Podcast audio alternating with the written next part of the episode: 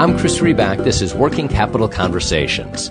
From gender based pay gaps to leadership roles, advancement opportunity to corporate culture, the treatment of women in the workplace, and how to enhance growth opportunities for women executives is and has been under continual focus. But now this important focus is frequently combined with an emerging trend the aging and multi generational workforce. The numbers may surprise you. The number one growing demographic in today's workplace is women over 55. In fact, the number of people over 55 is going to be 25% of our workforce in five years. The statistics come from Diane Flynn, co-founder and CEO of ReBoot Accel, accelerating the careers of women in the workplace and consulting with high growth and Fortune 500 companies, as she puts it, interested in creating workplaces where women thrive.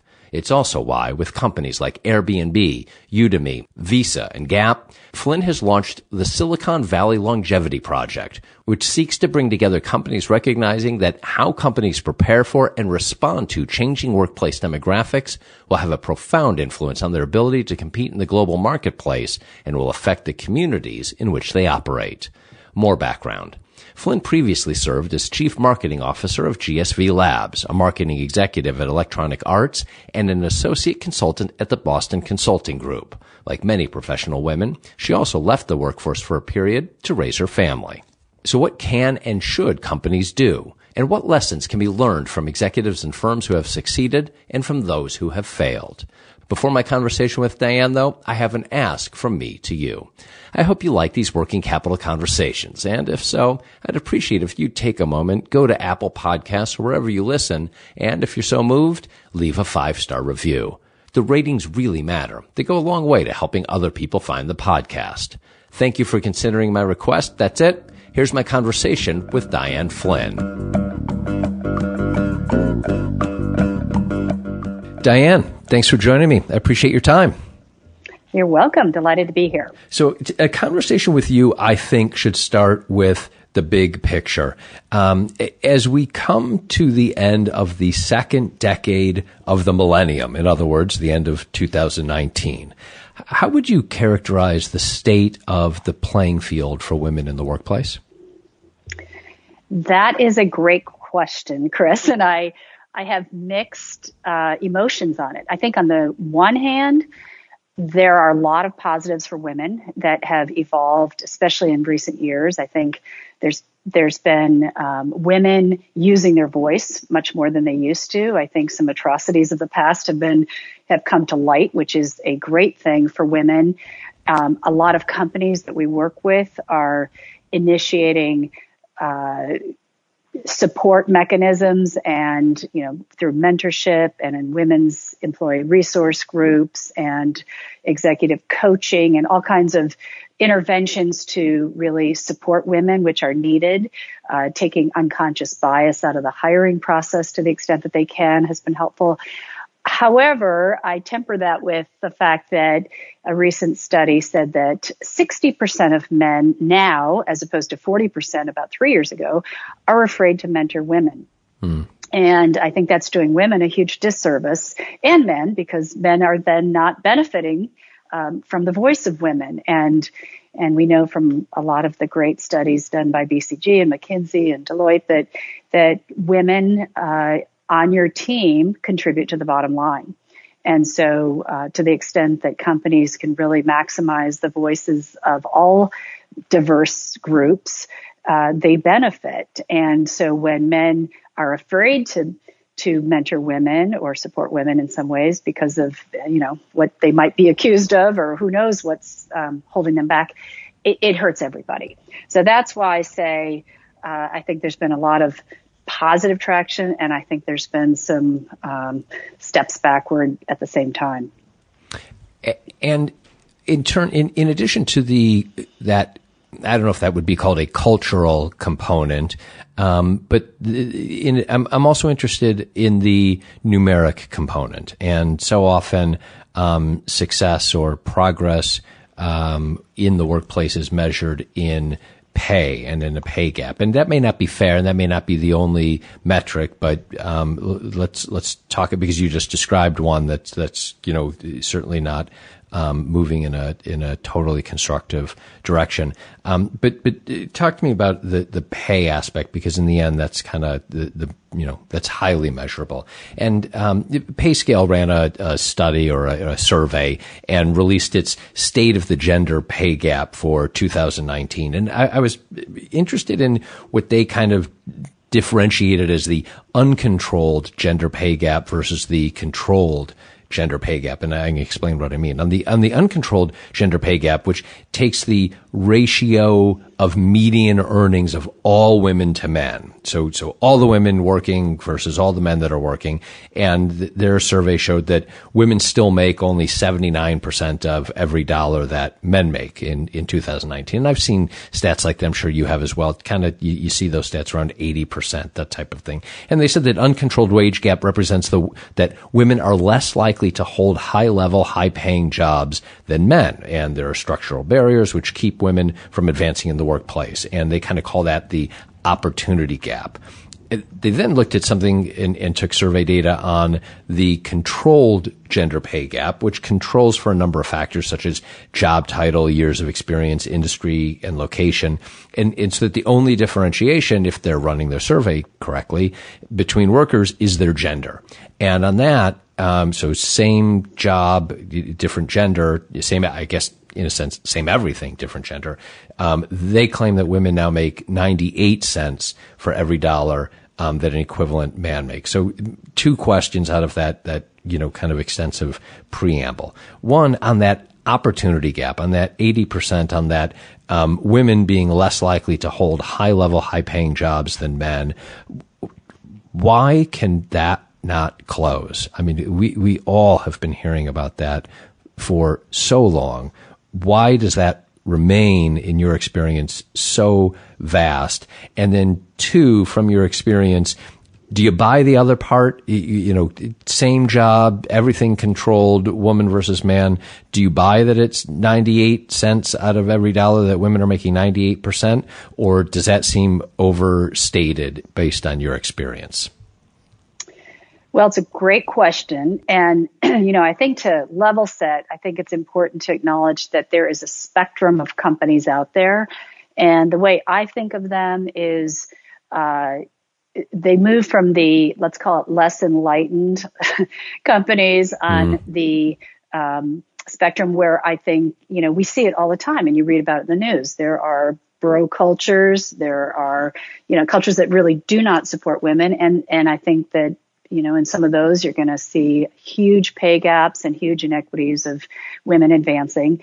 Um, to the other end of the spectrum, which I call the highly evolved companies or highly enlightened companies. And I was just reading a great article about Slack being one of them, where they have not only a much higher percent of women in the company, but women in management, women in technical roles, and it has translated to the bottom line. Hmm. So so I think it's important to differentiate those.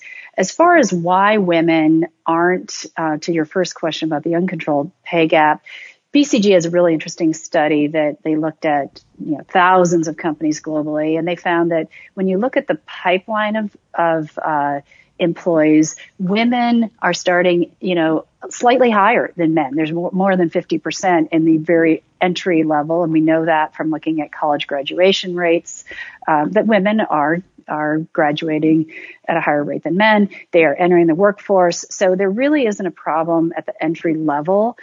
But what you see is once you get up to the managerial level and then the director, executive, CEO, uh, huge fall off going from 50% to, you know, down to the CEOs in the 10 or less percent.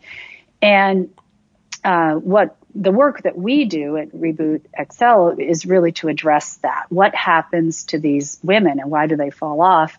And what we found is that um, there's all kinds of reasons. You know, I think there's there's the uh, the the sense that women still carry the bulk of domestic responsibility. Uh, it is changing. I'm seeing a lot more men making that choice to stay home, but historically, women have, and I think still continue to, um, assume that role. And so women are stopping out. I'm an example of that. I spent you know time at BCG. I spent a decade in electronic arts, and then I had two toddlers, and um, my husband was traveling all the time, and I made that choice. Um, women still make that choice more than men.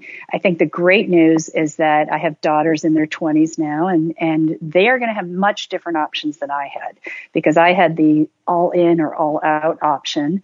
I think today mm. we're seeing, you know, lots of people are working remotely. They're working part time. Uh, my my daughter's traveling the world right now, and she's got a few contract jobs that she's doing from coffee shops in you know Paris.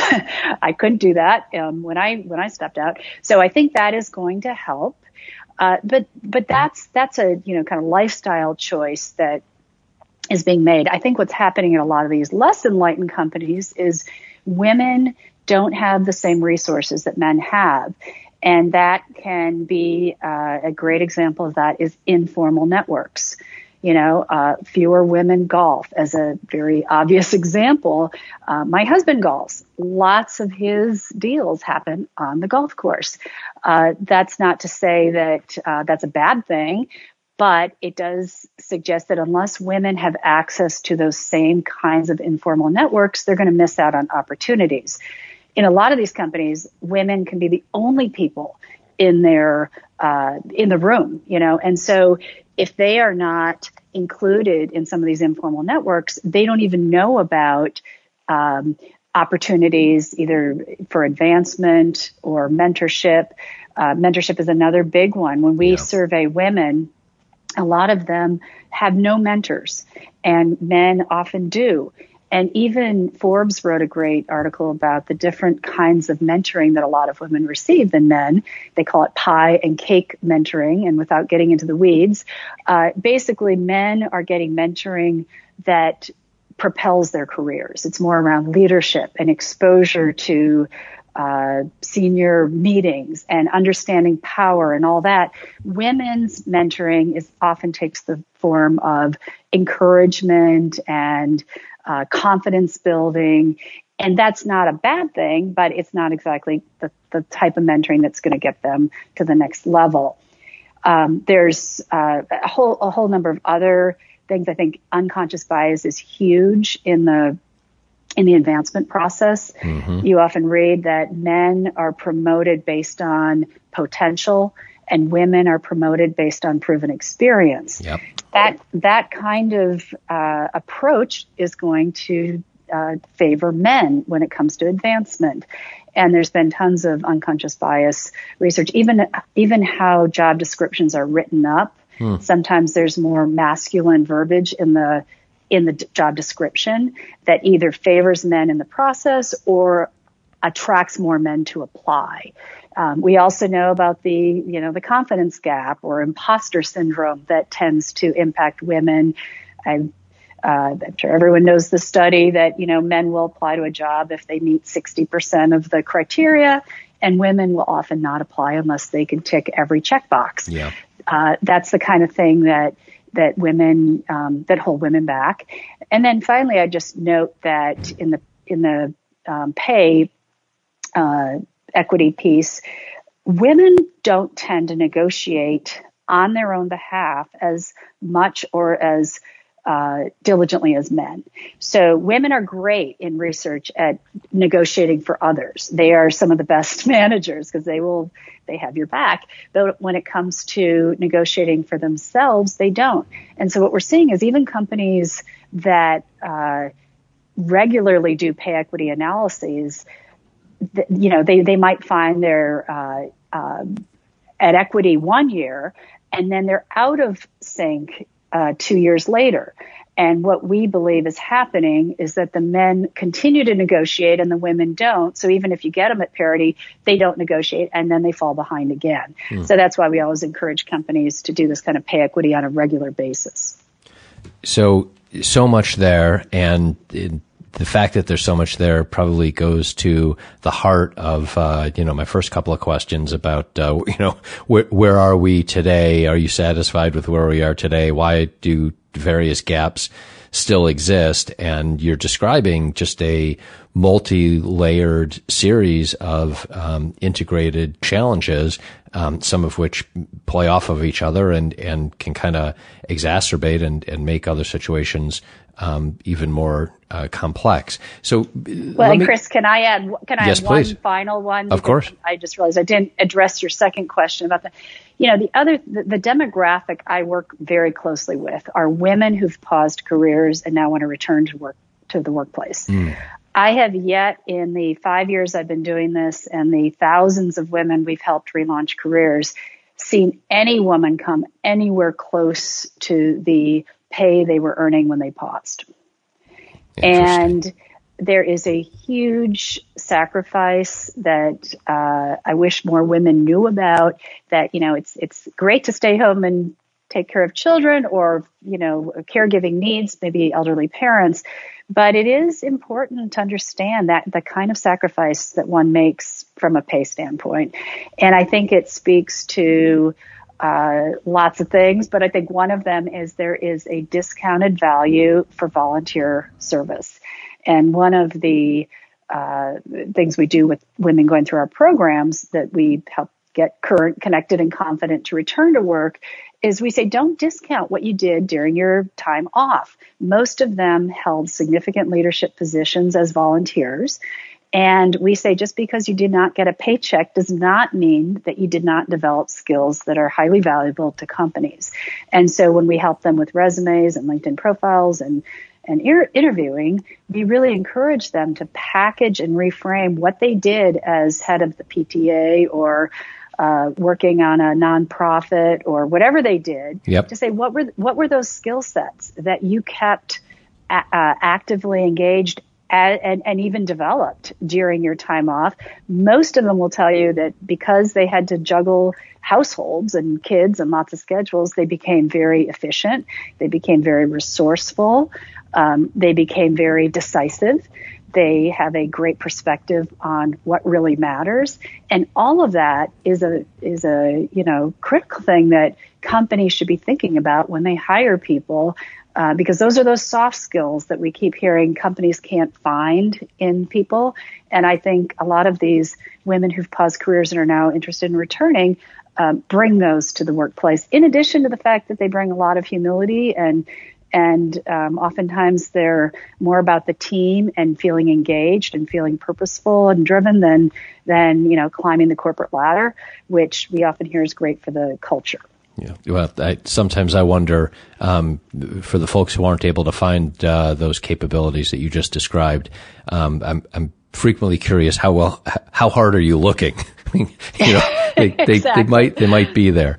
Um, in yeah. listening to you as well, um, it is striking me that what you do personally and and what you do with um, ReBoot Accel is is almost bifurcated and yet integrated. And what I mean is you are, you seem to simultaneously be working with, um, individuals with women coming back into the workforce. And, and I've got some questions for you on that and, and the, some of the stats that I've seen you talk about, about the, um, number one growing demographic in today's workplace being women over 55. And, and, and I want to talk to you about that. And you're dealing on that level and you seem to simultaneously be dealing with, uh, the C-suites at some of our most significant companies and corporations um, in terms of helping them consider culture, think about culture, and maybe even evolve their cultures. Uh, you, you, talked about enlightened versus not enlightened companies.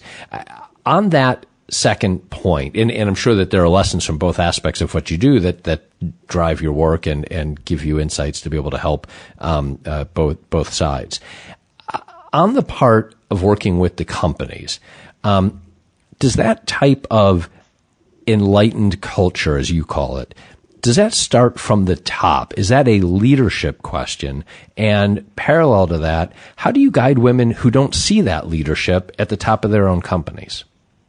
What you're asking is exactly the content of the book that my partner Patty White and I are writing right now. So, um, but it's it's called The Female Dividend, and it is uh, all about it, this has to start at the top. um, what we do is we dissect, you know, what do companies need to do to support women and advance women in the workplace. And we argue that if it, if it doesn't come from the leader, it's not going to work. And study after study has proved that out. That being said, it's not just a leader issue and it's not just an HR issue. Um, yes, you need programs and policies to support support women. You need, uh, you know, one of the number one most demanded workplace attributes right now, not just from women, but millennials and parent, all parents and caregivers is flexible work arrangements. Mm. And so that is uh, something we're seeing, you know, very aggressively adopted here in Silicon Valley, where I am. But you know, you're starting to see it all across the country, and there's still some resistance. Um, and and you know, we talk about how to overcome that resistance. But that's an example of a pro family leave is another one. If you don't encourage men to take uh, parental leave, then you are handicapping all women. So there's lots of things that HR needs to be thinking about in terms of uh, programs. But then we have a whole list of things that the women need to be doing. And to your question about what can a woman do, you know, where the leadership doesn't embrace this, uh, they can, you know, they ha- they have to find their voice. They have to, uh, you know, make sure that their uh, their voice is heard around the table because you're not going to benefit from you know, what we call the female dividend unless that voice is heard.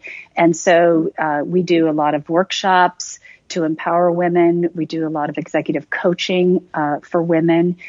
And we think what about that, the, what about the woman who says I could hear somebody listening to you right now and saying, I, you know, I, I hear you, sister, but that is easier said than done because you have not been inside my company, and the culture yeah. in my company is if I speak, I agree, I, I'm strong, you know, I agree, I should speak up, and I'm not shy about speaking up. I can speak up about business issues. I can speak up about um, operations or production lines, but if I want to speak up about culture uh, and about fairness, you know, th- that's not going to go over uh, so well. In you know that that's that's not going to be heard. No one's going to hear me on that. Mm-hmm. So that's why a lot of the research says it, it's it, you don't benefit when you have one woman in the room. You need, mm. I think they say 20% is the bare minimum, and I think that's partly why California has imposed new laws for public companies around women on boards. Um, there have to be enough underrepresented voices to amplify each other. So that that is definitely proven in research. It's very hard to be a trailblazer if you're the only voice around the room. Uh, at some point, I would probably tell that woman if they're just up against a wall that maybe that's not the place that they are going to be most effective. Um, you know, I, I hate saying that, but I also think it is the reality. There are companies that are just it's you know, they have a long way to go, and one woman is probably not going to um, be the change that they need to see. Uh, I think if you can get more women, one of the things we do when we work with uh, companies, you know, we're working with one that has an entire senior leadership team, 14 people, and they're all men.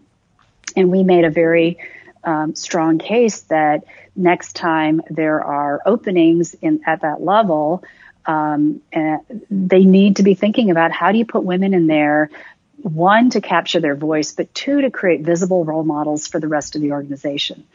We spent a uh, half day with a number of the female leaders in a uh, women's summit and we heard many women say you know i don't see a path for me. I don't see a role model you know, they, they basically said, I'm going to leave this company if I don't see where I can grow. And so that is a secondary reason aside from the importance of the diverse voice at the table is, is to show women in your organization that there, there are paths for them and that they are valued. Um, so there's, um, there's, you know, a number of, uh, ways that women can help advocate. Uh, a lot of companies have heads of D&I. I'd say working closely with them. Um, they're usually very sensitive to the underrepresented groups in the company. And um, interestingly, when I go back to the evolved companies, companies like Slack, consciously do not have a head of uh, diversity and inclusion because they say we don't need it. You know, we mm-hmm. already it's baked into our DNA, and and that's the interesting thing. If you're if you're at the opposite end of the spectrum, you need somebody in that role, I think, to to really advocate. But as you evolve, uh, it should just be part of you know respecting each individual, d- despite their gender, race, any of that, and um, and and that's where I'd love our society to get to. How defensive do leaders get when you talk to them about this? If you if you identify, I mean, the, the you know the company you just mentioned, fourteen male leaders, when they come to you, when you when you get to them, is that because is is it a self selecting group? Is that because they've they want to make some change and so they're looking for some expertise and some guidance on how to on how to make it, or is there a a sense of defensiveness might be too strong, and I'm sure you wouldn't necessarily want to characterize any of your clients as having been defensive, of course. Um, but but you know what I mean. Do you have to deal with that balance? Do you see that balance out there? Well, what we see is usually um, very enlightened leaders because they wouldn't carve out the time yeah, and bring us yeah. in unless they cared. So I would say in this case, this was a group. I wouldn't say everyone around the table was bought into gender diversity, right. but the important thing is the CEO was, the head of HR was, um, and so that's why we got we got to the table. Uh, I would add, you know, we do some work with private equity and and uh, CD&R is one of our clients, and I, I want to give them a shout out because I think they're really uh, very conscious of the importance of this, and they've invested, you know, in us and invested in in making this a priority. I want to make sure that we get a chance to talk as well um, about another just really fascinating aspect that I have heard you talk about, which is the aging and multi generational workplace. Um, earlier this summer, you were in a panel discussion um, where you you said uh, well many things remarkable. One of which was the number one growing demographic in today's workplace is women over 55. That's number one. And the number of people over 55 is going to be 25% of our workforce in five years. And that's up from 10%. So, um, first, what's the why? Why is that occurring? And secondly, what does this mean qualitatively for the workforce, workplace culture, and for opportunity for women. Um, how does how does this aging and multi general multi generational workplace um, how, how does it affect the things that you've been talking about? So let me address the why first, and these are my uh, some research and some opinions. But when I see the women I work with who are over 55 reentering, about a quarter of them are going through a major life transition. Typically, that would be a divorce. Uh, for some, it is uh, we have a number of widows that didn't expect to be working. Mm. Uh, we also have uh, empty nesters like myself. as as I commented earlier uh, before we started the call, I'm so delighted that I am working because um, you know the the house is empty. And so there's a lot of that. You know, people uh, at 55, I remember my mom at, at 55 never would have contemplated going back to work. Uh, we're living so much longer. You know, I, my dad started a charter school at 85, chaired his last meeting at 87. And that's the role model I grew up with is that as long as we have the mental and capacity to give back and do meaningful work, that is what I want to be doing. And so, uh, if you look at, you know, if I live till 85 or 87 like my dad, I'm only halfway through my adult life. So that's a lot of years to be uh, doing something meaningful.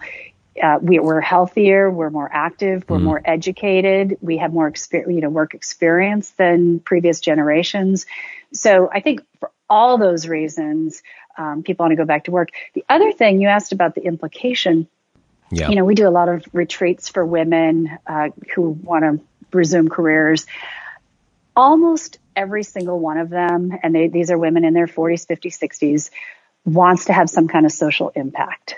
I'm I'm mm. truly amazed by how many of them are seeking purpose and meaning at this point in life. It's that second mountain uh, that David Brooks, you know, alludes yeah. to in his book. Yeah. That they really want to give back, and whether it's uh, sustainability, the environment, mental health, building community, um, accommodating caregivers, you name it. I think that the impact of bringing all these women into the workplace at you know older ages is going to have tremendous positive impact on our community um, at large and that's what I think truly gets me so excited about the work I do is I see these women going out and and really making a difference and making money doing it. You know, it's a very empowering thing as well. Um, to your comment about the multi generational workplace, we are doing uh, an initiative here, in, so it's starting in Silicon Valley, but we hope it spreads nationwide quickly. Uh, we're calling it the Longevity Project. And we have companies like Visa and The Gap and Airbnb and Udemy and um, others behind it as charter members. And what we're really trying to do, based on Chip Conley's great book called Wisdom at Work, where he talks about how five generations are now working side by side. Mm. Uh, he was brought into Airbnb at 52 and worked with Brian Chesky, who was in his 30s at the time, and and realize that you have to combine because he says fresh eyes with wise eyes hmm. and uh, you know all the experience that these older people bring is a great complement to the digital natives who have you know lots of energy and ideas, but perhaps not the same degree of wisdom that some of us who've made a lot of mistakes and learned through the years um, have have garnered. And so that's, I think, the beauty of these, we call it age friendly workplaces, where you can take this mix and, and through mutual mentorship programs and, um, you know, lots of different, uh, different ways to really help, uh, each individual bring their best self to work. So that's that's the goal of our project. But, but Diane, you you understand that millennials don't plan on making mistakes. So uh, learning from those of us who have made them that that's you know seems a waste of energy. And, yeah, uh, yeah, I, I know, I know.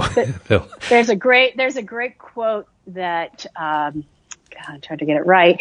Uh, wisdom comes from experience uh, no, no, good judgment comes from bad judge. Good judgment comes from experience, and experience comes from a lot of bad judgment. Something like that. Uh, where, yeah, yeah, that sounds know, you, right. You have to make all the mistakes to to finally get to the wisdom, but no one ever sees that at the f- front end. It must explain why I feel so wise and so experienced. yeah, uh, tell me on, on, a on a practical level, and and uh, you know tongue a little bit in cheek, but but not not fully. I mean, very practically.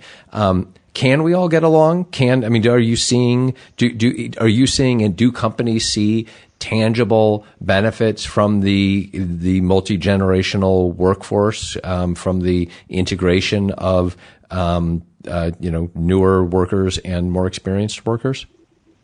Absolutely. I'll give you one example that Chip likes to tell. Yeah um, again, Chip Conley, who joined Airbnb, you know, one of his first meetings, he talks about the young uh, uh, developers wanted to develop Airbnb um, as an app used accessible by a phone.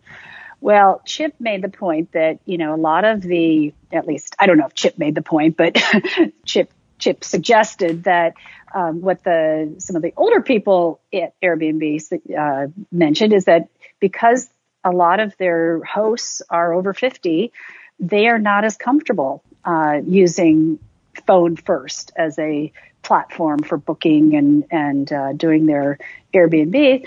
And not only that, but you know, after 50, your eyesight isn't quite as clear, and so um, because of that recognition, Airbnb then, you know, adopted a web-based hmm. platform. And uh, it's just one small example where uh, if if everyone is in their 20s or early 30s, you may not think about the perspective of somebody like that. Um, Chip also at Airbnb found two of the, I guess, super hosts who had hosted the most uh, Airbnb nights, yeah. and they were a man and woman in their 60s and 70s, I think, and brought them in for a three month internship so that everyone in the company could learn from um, from their experience and from their wisdom. Yeah, and and Pfizer, like likewise, several years ago, brought in you know sort of based on that movie, The Intern or the 70 year old intern, mm-hmm, mm-hmm. Um, brought in um, a gentleman who was in his 70s, and I actually saw him on a panel at, at uh, South by Southwest with a an intern who was I think 24 or 20 no I guess she was in college so maybe 22 and and they each talked about what they learned from each other. And she said from him she learned about gravitas about standing up about eye contact shaking hands.